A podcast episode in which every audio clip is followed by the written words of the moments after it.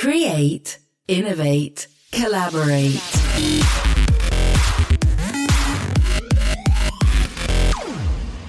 Have you ever felt depressed at work, like you just don't want to go today and deal with the stress and anxiety of endless workloads and unrealistic expectation in an unsupportive environment? Well, you're not alone. Workplace mental health issues are costing Australian workplaces $11 billion per annum. Today on Beyond Ideas, we go beyond mental health, and I want to ask the question Is workplace mental health really an issue, and is there a solution? I'm Brad Twine, I'm your host. And with me today, I have one of the world's foremost thought leaders in workplace depression and mental health. He is an author, international speaker, and media authority, as well as a founder of a successful consulting practice focused on shining a light on that forbidden topic, workplace mental health. Graeme Cowan. Graeme, welcome to the show. Thanks, Brad. Lovely to be here. Graeme, credentials need no introduction. You've written four books now. Back to the Brink was your breakthrough book. Uh, you followed that up with Back to the Brink 2. Then you've written other books, The Elephant in the Boardroom. You've been instrumental in the launch of Are You OK Day, and you consult and speak around the world to CEOs on the topic of mental fitness in the workplace, which is an area which is so vital today. Um, before we get into talking a little bit more about these topics, can you tell us a little bit about yourself and what led you to devoting your life to shining a light on this topic? Yeah, sure. I in 2000 I was the managing director of an executive search firm that specialized in e-commerce. So this is going back a, a long while. And uh, in March, we, we focused very much on um, internet companies, how to make money out of the internet. This is uh, 17 years ago. But uh, as you may be aware, in March uh, 2000, we had the tech crash, and our business really um, shrunk hugely overnight. You know, in a very short period of time, the phone stopped ringing, and um, and I felt huge stress from this. Tried to really keep doing the same things, and it didn't really work. Um, in a very very short period of time, I had a really really bad episode of depression. I lost my job. After a period of time, my my 20 year marriage broke down, and I became estranged from my kids. And that began an episode of depression, which my psychiatrist tr- described as the worst ever treated. I, you know, went through 23 different variants of medication. I was hospitalized. I had suicide attempts, and and it was really only after a period of time that I, I started to come back from that, and that involved, of course, good medical care, but primarily it was around exercise. It was around reconnecting with family and friends and and finally, writing that first book, Back from the Brink, where I interviewed prominent and everyday Australians who had overcome depression, that gave me a real sense of meaning. And uh, through that book, I was asked to, um, you know, speak to the media um, and do interviews on this topic. And through my books, that's how I met Gavin Larkin, um, the, the, founder of Are You OK, and joined him to, to start it in that first year. And then over the last um, three years, I've probably spoken to about 5,000 leaders have gone through my half day course on how to create what I call thriving tribes, where there's equal emphasis on well-being and performance. So that's a quick summary of uh, how I got to this place. And I'm really passionate about this area because I really don't want people to go through the pain that I went to went through. And I just see there's critical things that need to be addressed uh, to avoid that. You speak firsthand from experience, which you know must be difficult at times to to have to you know bear your experience so openly when you do speak with with people. Yeah, you know, it certainly was the first time, but I have got quite used to it now. And what I've really learned is that when I share my story, it gives other people permission to share their story. And stories are a wonderful way to break down stigma. So I encourage people, if they have been through it and they feel like they're in a good place now, to share what's happened to them in the workplace, or if they've even supported someone to share that. Because in my seminars, I ask people to raise their hand if they know someone close to them that struggles with depression or an anxiety disorder. And always, you know, 80, 90% of the audience put their hand up. And yet, when we're going through it, we feel so alone. And uh, it, it is something that touches all of us. And uh, it, you know, there's just new new things have to be done to address it. Yeah, that that's fantastic, Graeme, and I completely agree. I've I've seen it myself. I've gone through the anxiety and depression myself in the workplace, both working as an entrepreneur and within corporations. Uh, you know, when I've had to to work within corporations as well. You spend your life working with organizations, and from my experience, I see it every day. I mean, I commute from the Central Coast and I can sit on that train on the days I have to go to Sydney, and I can see how miserable people are about having to be on a train at six fifteen in the morning, which is probably then compounded, but for a lot of them of of sitting in unsupportive work environments. I mean, what is the state of depression and mental health within the workplace today? Well, it's pretty well documented that it is the largest cause of lost productivity, you know, through absenteeism and presenteeism. And you highlighted some numbers when you introduced the session. It's, it's estimated by PwC to cost the Australian economy $11 billion. And uh, 4 billion of that approximately is uh, absenteeism, which you can readily see. But presenteeism is $7 billion. That's where people are at work, but they're not fully productive. And I reckon that's a conservative element, quite frankly, because uh, it, you know, there are lots of people that do anything to hide that they're struggling from this because there is still great stigma in in um, admitting that you've you've struggled. Yeah, I mean, I, have known, I've seen one stat um, which states that out of a team of twelve, typically you'll have three people that live with depression, and anxiety disorder, or substance abuse. Those figures are extraordinary, and I'm going to ask you a question, and, and I know the reaction to this is probably how long is a piece of string, but there must be a few root causes that are common here. But the question is, what's causing this? Are there some root causes that are really causing this phenomenon to happen? Well, I think there are in the workplace, and and one of the I think key root causes is the whole digital revolution. Because what that means in the workplace is significant change. You know, customers are wanting more features. They're wanting 24 hour access. And that inside an organization means that you have to collaborate continually, both inside and outside the organization. And that in turn leads to continual restructures in organization. You know, if you ever talk to colleagues in, in business, particularly big business, they'll, they'll talk about the latest restructure. And it's not like it's a one off event, it just continues. That's compounded by mergers and acquisitions. So that's some of the root causes in the workplace. In uh, societies in general, there's a couple of root causes as well, and, and that is that we are exercising much less as a race than we ever did before. You know, 100 years ago, the average Australian used to walk about 13 kilometres a day. You know, the average Australian now probably walks, you know, one or two. And, uh, and then the other element, which I think is quite significant, is that more people than ever before are living by themselves. And there's nothing wrong per se with living by yourselves, but it, has been shown that it can lead to a greater level of uh, uh, stress and, and lack of connection. And, uh, and if you look at the figures of, um, you know, the number of single people living in Australia, it's never been at a high level. That's really interesting. So, really, what you you know, just to, to reiterate what you said there, within the enterprise itself, technology is leading to constant change. And I think we can all agree on that, that that's a big issue. But then outside of work, there's that lack, lack of exercise and also that feeling of isolation as well. I mean, it's not just medium to large enterprises that suffer from this, is it? I mean, you know, I speak to a lot of startup founders, and they're often say that they're prone to severe anxiety and bouts of depression. Would you say it's the same and similar causes that lead to this, or is it slightly different for entrepreneurs and founders who, who are working within their own businesses? Well, you know, it is slightly different, but there's lots and lots of common elements. You know, um, I guess at the end of the day, there's lots of things outside our control.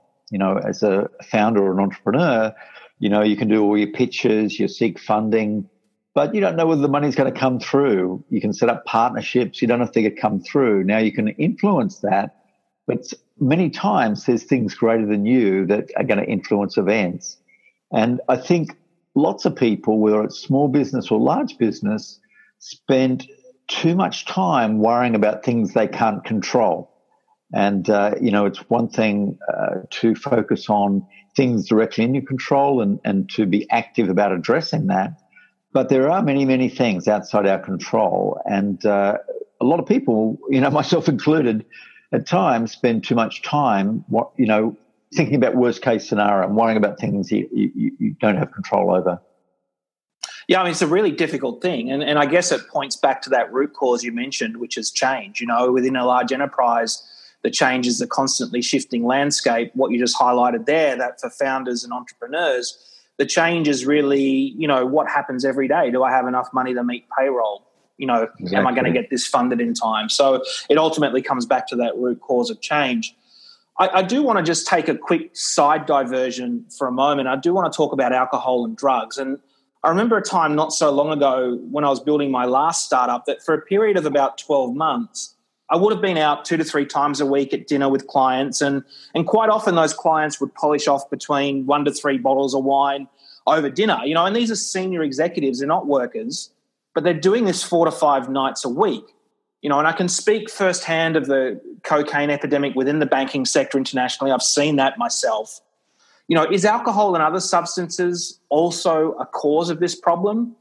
Or is it more what we're seeing as the manifestation of the problem or, or the result of the problem? Yeah, it's probably a little bit of both. You know, there's no doubt that using alcohol, um, cocaine, dope, whatever, is is like self medicating. You know, it's escape from the stress. It's a way to help turn off. But, you know, like all drugs, they often have the reverse effect. You know, for example, alcohol is a depressant. You know, if you have, if you're able to stop at one, one and a half glasses each night, you know, that's that's fine and has been shown to have actually quite good health benefits. But as you describe, having, you know, one, two, three bottles of wine every night goes way beyond safe uh, um, health elements. And it, it is a depressant. It, it works hard there. Uh, so I think the stress and the disorientation is, is leading people to self-medicate. But, you know, some of the other elements uh, in people's personal lives of you know, not feeling connected or um, not feeling balanced uh, is leading them to try some of these substances as well. the The end result is uh, is not good. Are you finding as you work with CEOs within the organizations that you work with that if the leader within the organization is depressed, if they're feeling, I guess, disconnected from the overall mission and vision of the organization, that this has a knock on effect through the organization and leads to higher instances of depression and anxiety within within the workplace of that organization. Yeah, there, there is um, some very interesting studies on this, and if a leader, um, you know, model sustainable work practices, if they incorporate good work practices themselves, it has a flow on effect to everyone that, that works for them and it cascades down the organization. So that's very much the message I um, share in the in the in the leadership sh- sessions that I run is that the best thing you can do is to model great behaviors for yourself. And you know, I had a very good example. I, I ran a a session for the, the, the group finance director of one of Australia's top ten companies, and you know, in my sessions, I really talk about, you know, what is your one thing, the one thing that you can do that really, if you do that, everything else seems to take care of itself, where you're really present, where you really take care of themselves. And in this um, person's case, his one thing was running. You know, he, he would run for 45 minutes every day. And after my session, he would re- religiously do that. And when I spoke to other people that uh, were part of his group, and he led a finance group that had about 1,500 people around the around the world, um, it had that flow-on effect. You know, it gave them permission to do stuff, to go to the gym or to go for a walk at lunchtime. So leaders walking the talk is a critical success factor for changing culture in organizations. That's a really good point that you've raised, I think, and, and a really important thread we've hit on. I mean, if, if it starts at the leader, what what is the solution here? And I know you've spent years working in this area and your solutions keep evolving, but is there a high level overview of what the solution is to this? Yeah, I think the really critical elements is that it can't be viewed as something extra, you know, like like something really onerous and uh, something to add to your to do list. Good leadership leads to both well-being and performance, and it has equal emphasis on those two. So, one of the first things that I really emphasize with um, the leadership group, and I'm talking about the top leadership group, is they need to link these initiatives to the vision and values of the organisation. And uh, you know, I can give you uh, you know some examples of that. I've done some work with Ramsay Healthcare. Their vision is people caring for people. And so you can easily link, you know, employee well-being to we care for each other, people caring for people. I've done work with ACT Health where their their vision is your health our priority. Now that's for their external stakeholders, but if they also link that to their employees, you know, your our employee health is our priority as well. So I think that is a really really uh, important element. The second thing is that leaders actually walk the talk you know, that they do this themselves. There's, you, you can have a million policies written, but what a leader actually does and says speaks much, much louder than, you know, what's written, you know, on an internet or something like that. And, and I think the third element, which is really critical, is that you need to think in three levels when you're looking at, at putting plans together to address this.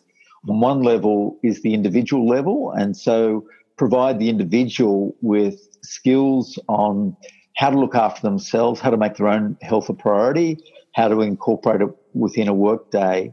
The second level is at the tribal level or the, the larger team level, and that's how we can look out for each other. And a lot of really high performing teams have as their core what's called psychological safety, where they really look out for each other. They have a real innate sense of, of seeing when someone isn't doing well and reaching out. And then the third level is at organizational level. And this could be around um, remuneration, performance management, and the systems that you have to support um, organizational organizational mental well-being. So you know that's a quick summary or an overview. Um, but it, but it, this doesn't happen overnight. You have to have a, a multi-year plan to uh, to make headway. So going back to you mentioned Ramsay Healthcare a moment ago. You've done quite a bit of work with Ramsay How is that starting to appear now within the workplace itself with some of these strategies that they're implementing? Well, it's interesting because I actually started working with Ramsay 20 years ago, and I originally I was working at a headhunt at the time, and I placed uh, the guy Chris Rex, who became the chief operating officer.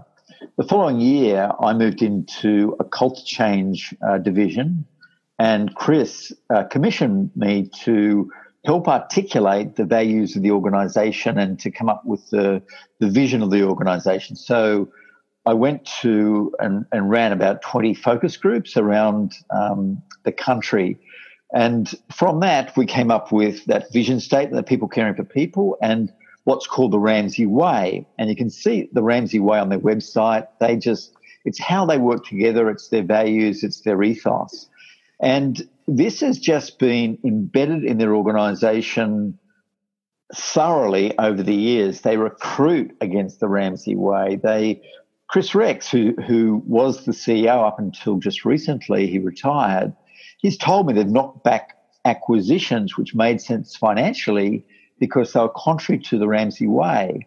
They have the they have the Ramsay way on every every hospital, all every department on their computer screens.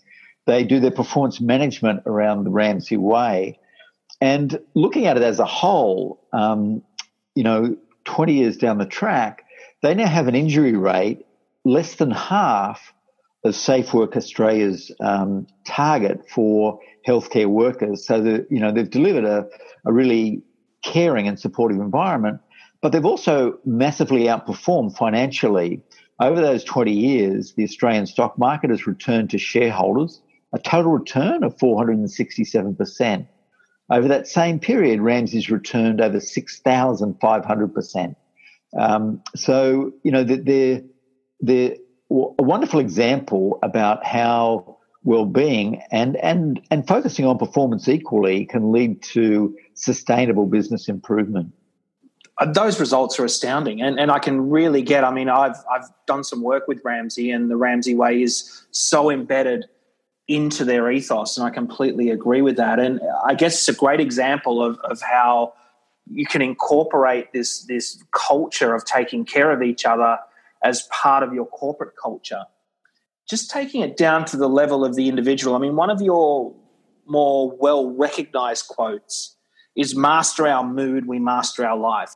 Um, you know, in many of the presentations that, that I've heard you give, you've developed a piece of IP called the Moodometer, which I think is fantastic. Um, could you describe what that is and, and why it's so important at the individual level in terms of, you know, regulating your own mental health? Yes, uh, Brendan, it's probably just worth just mentioning briefly about the origins of it because I was very unwell for a long period of time and went to saw a psychiatrist for a long time, and he'd always asked me to rate my mood and you know naught to ten. And one day I asked him why he did that, and he said that well, you know, it helps me to understand where you are from your perspective, but I also believe he said that you should be able to learn how to manage your mood and maybe even master it. And to be honest, I was a bit pissed off when he said that. He said, you know, haven't I got a clinical illness and and he said, You'll always have a predisposition to depression. You've had five episodes. You and everyone else can learn how to manage your mood and maybe even master it. So that really sowed a seed for me. And what I did was to produce, you know, a moodometer, 0 to 10. When you're at 10, you know, you're positive, you're energetic, you're resourceful, you're grateful uh, and I call that the green zone. The top third is the green zone. When you're really low, and and in the red zone, you know, you're depressed, anxious, angry, and ashamed.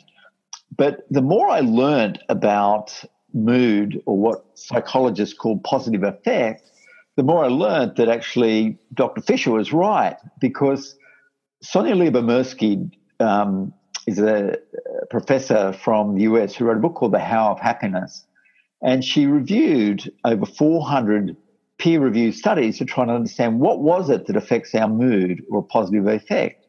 And she determined that it came down to three things. And those three things were genetics, the events that happen in our life, and the actions we take each day. And to cut a long story short, she was able to actually determine the biggest predictor of our mood is our genetics. That contributes 50% of our mood. But the second one is the actions we take each day, our intentional actions, and the events that happen in our day is just 10%. So this is, you know, I reckon wonderful news because we can't change our genetics. We can't often have very little control over the events that happen in our lives, but we can control what we choose to do each day. And that's what a lot of my seminars with leaders are about is helping them to identify what they can do each day and to put rituals in place to make sure that it's not to chance, they do the things that have the best chance of keeping them in the green zone. Uh, so effectively, it's a structure for managing how you react to certain situations. Is that what I'm hearing you say? Yeah, well, it just it tells you that there's certain things that you can do that are shown to be mood boosters, and and it's and it's and it's putting in place practices or rituals that ensure that it happens by default. You know, and I'll give you an example. I I determined that a really really important thing for my well-being was getting up and meditating every morning at, at 5 a.m. and then going for a walk in nature in the bush or, go, or doing some exercise. And uh, I noticed that when my practice of meditation declined, my mood would eventually decline. And so I've put a default in my diary every morning at 5 a.m. that that's when I get up and, and, and meditate and put, put on a, an alarm at that period of time. Now, that doesn't mean that I do it seven days a week, 365 days a year, but it is the default. And I probably do it, you know, five days out of seven in most weeks. And likewise, you know, who are the really good people in my life that make me feel better being around. How do I, you know, do I schedule time to have with those people? I don't leave it to chance. I proactively organize it. And, and likewise, you know, things like exercise. Um, you know, Mayo Clinic had determined that a 30 minute brisk walk improves our mood two hours later, four hours later, six hours later, up to 12 hours later. That's just a brisk walk, a brisk walk. And we can all fit 30 minutes in our day. And they're examples of good practices that we can include in our day, which, which freshen our mind um, and, and provide energy, quite frankly. So I guess managing our mood and putting structures in place to, you know, keep us in that green zone, as you've described, is is one part of the solution. I guess the other part of the solution, and it's another big focus of your practice, is in this area of resilience and uh, you know fostering behaviors that that lead to resilience. And and you've written an ebook, um, you know, the seven principles of the resilient leader. Uh, once again, this comes back to personal management of, of your own mental health. Can you quickly run us through at a high level what those seven principles are? Yeah, sure. Um, so the first ritual is called Live Your One Thing. And so that's really finding out what is your essential thing that if you do it, it, it you know, it, everything else leads on. And I gave the example of my meditation. That's my one thing. For other people, it can be exercise. For other people, it can be a hobby like gardening, uh, riding their bike, um, having quality time with friends and family. So I take people through a process to help identify what their one thing is, but more importantly, to, to actually make it happen. Ritual two is to recharge daily. And so that's putting physical energy back in the, in the tank. And, um, you know, so that's exercise. It's having good sleep. It's having breaks during the day to recharge and make things happen. Ritual three is to nurture self, and that's making quality time to have time with, you know, people that are good for you, people that if you spend time with them, you feel better. Like we all have people that suck the energy out of us, but you know, making time for those that um, are good for us. Ritual four is to play to strength and that's about um, uh, you know knowing your top five strengths. And I, I particularly use the Gallup Strengths Finder. If people use their top five strengths each day, they've been shown to be 600% more engaged in their work and 300% more likely to report high life satisfaction. So there's great reasons for a leader to know his his or her personal strengths, but also to know the strengths of those around around them. Ritual uh, five is to recognize that progress is better than perfection. We, we can often really beat up on ourselves and uh, uh, be our own worst critic. And this is just recognizing that we should be grateful for little steps of progress each day, grateful to ourselves. And as a leader, we should also recognize the little steps of progress really regularly that our people are making, because ultimately that will lead to a, um, you know, a more motivated and creative workplace. Ritual six is to ask, Are you okay? And this is just an ethos for yourself and, and for your group to look out for those that may be having a tough day and uh, reach out to them, ask if, if they're going okay, show that uh, you care, um, because the greatest predictor of an engaged person, and this is Gallup research, is if someone agrees with this statement my supervisor or someone at work seems to care about me as a person.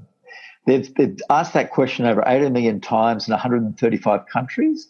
The more people that agree with that question, the higher the productivity, the higher the profit, the higher people stay with the organization, the higher the customer service level. And the, the final uh, um, ritual is are you being true to yourself? Are you, you know, living your purpose? And of course, people need to be able to describe or understand their purpose to know if they are or not. But typically, I really put it down to really three questions. You know, if you think about your last week, did you like yourself? Did you like what you did? Did you like how you did it? And if you can ask, you know, really, if you can score highly on each of those three questions, uh, it's very, very likely that you're living close to your purpose. I can see, Graeme, those seven things. I mean, it's very powerful. I mean, if you can incorporate those things into your daily, weekly work life, uh, you know, it would naturally create resilience. Um, people can download this ebook from your website. Yeah, it's at uh, graemecowan.com.au. It's a free copy, and there's also a free little, uh, you know, 20 day course which just goes through each of the each of the rituals as well. Fantastic. So, Graeme, we, have talked about, I guess, the individual level. You've talked about the tribal level, and we used Ramsay Healthcare and, and another example of ACT Health as examples of where that's happened. Where where is this going? Where is the future of mental health in the workplace going? And you've done a lot of work in developing some core IP which teaches leaders and organizations how to take care of their mental health. Is there another I guess, future of this, of where it's going? Is there another direction where this is going to now? Yes, it, it is. And um, I think one of the, you know, uh, researchers in this space talk about tertiary level, secondary level, and primary level um, ways to address the problem. And tertiary level is just when you try and pick people up after they've fallen over. You know, so someone freaks out, you try and help them. So it's often too little, too too late but many organisations are still in that space.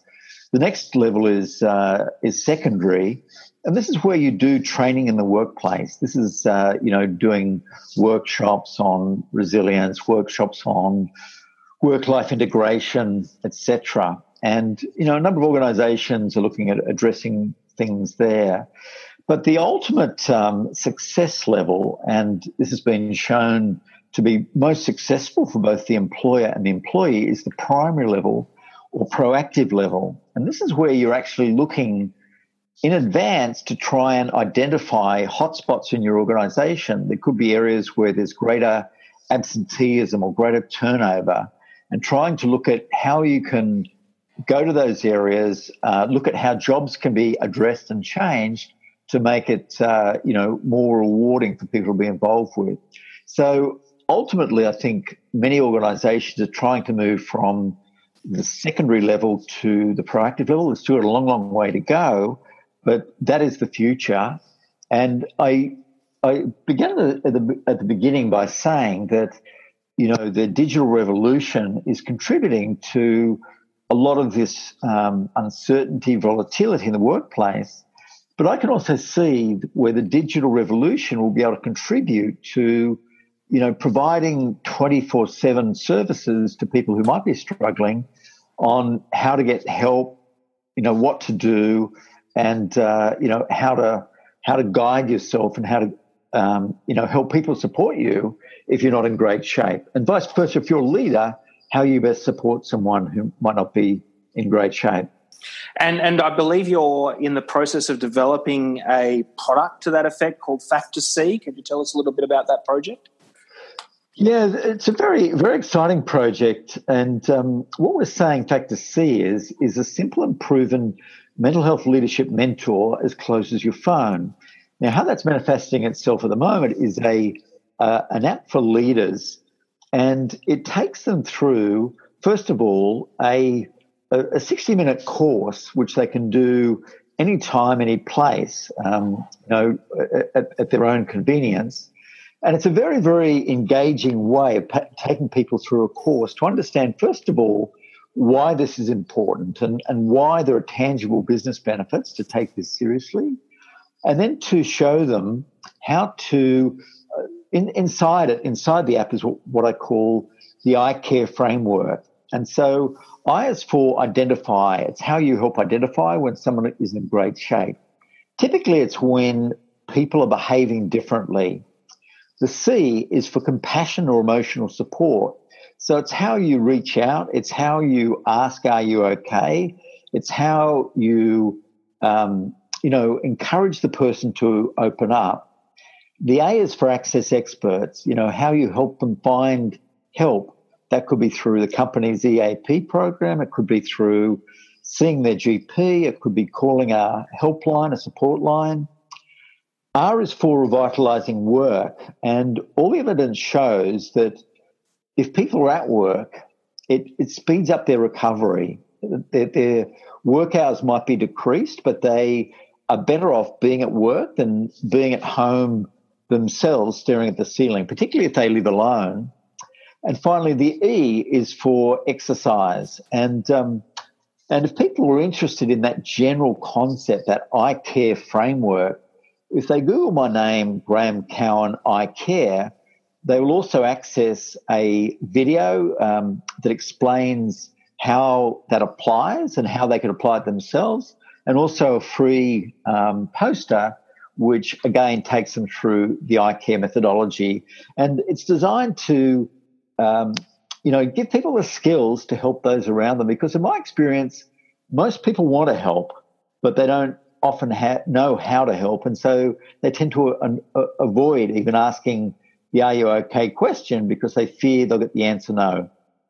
Yeah, absolutely. And, and look, I mean, I'm looking at the brochure of Factor C now, and effectively, it's an app that can be used on a smartphone, computer, etc., that really gives you all the tools you need to take people through that framework. Is, is that a correct assumption that I'm making? Yeah, that's right. And you know, we've we've we've only just launched this first prototype. We wanted to co-develop with some large employers this year, but we've just been we showed it to six really large employers in Melbourne two weeks ago, and we're just blown away by the positive response. And we're also uh, this Thursday and Friday showing it to a number of Sydney based organizations that are seeking solutions. And, you know, I think the other element which I think is changing is that organizations are now recognizing the cost of doing this wrong. And to give you an example, in the public sector, you know, mental distress and stress leave is the biggest or close to the biggest cost to an organisation in terms of absenteeism and stress leave, the average claim per person is $340,000 per person. So, and if you have a, a, few of those claims, your workers' comp or, um, you know, uh, workers' comp premiums go through the roof. So increasingly, you know, what is really gratifying is that CEOs are seeing that this needs to be on their agenda it, it has to be on their agenda if they're going to, you know, navigate a lot of the uncertainty that's that's out there. But more importantly, to make sure that the people that they want to follow them and want to inspire are in good shape, so that they're motivated to do the right thing as well. As I read through this brochure, there's one thing that stood out for me, and, and that's a statement there that says, caring is the new unfair advantage. Mm. I've got to say, when I first read that, I was probably a little cynical. I was probably sitting a little bit on the cynical side. And I dare say there's probably some leaders out there who are going, you know, how could you possibly caring has any kind of financial advantage to it? But then as I read through the brochure, there's a fascinating statistic here around return on investment. Um, and there's been some studies done around that. For, for, those of us that are sort of sitting a little bit on the cynical side, can you run through how this is now actually being – you know, seen to actually have a real ROI attached to it? Yeah, well, you know, the, the number you're referring to is a P, PwC study which looked at, you know, what is the return on doing good mental health practices in the workplace? And they determined that it was 230%. So you spend a dollar, you get $2.30 back. So very, very tangible benefits.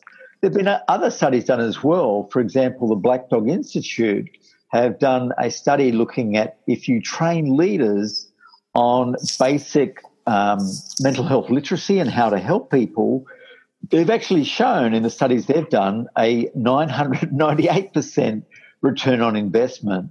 And you'll also see there, Brad, there's a number of other studies that that we've published there which show that caring and support does lead to fantastic results. I know a lot of your a lot of your listeners are in the new digital world, and I think the most telling thing here is Google and innovation and um, innovation powers like IDEO have actually determined through rigorous research that the number one predictor of their best teams, the ones that deliver all the time, the first factor is psychological safety.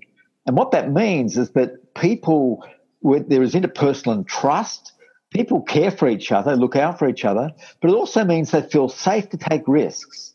They feel safe to take modest risks and know that they won't be sacrificed along the way.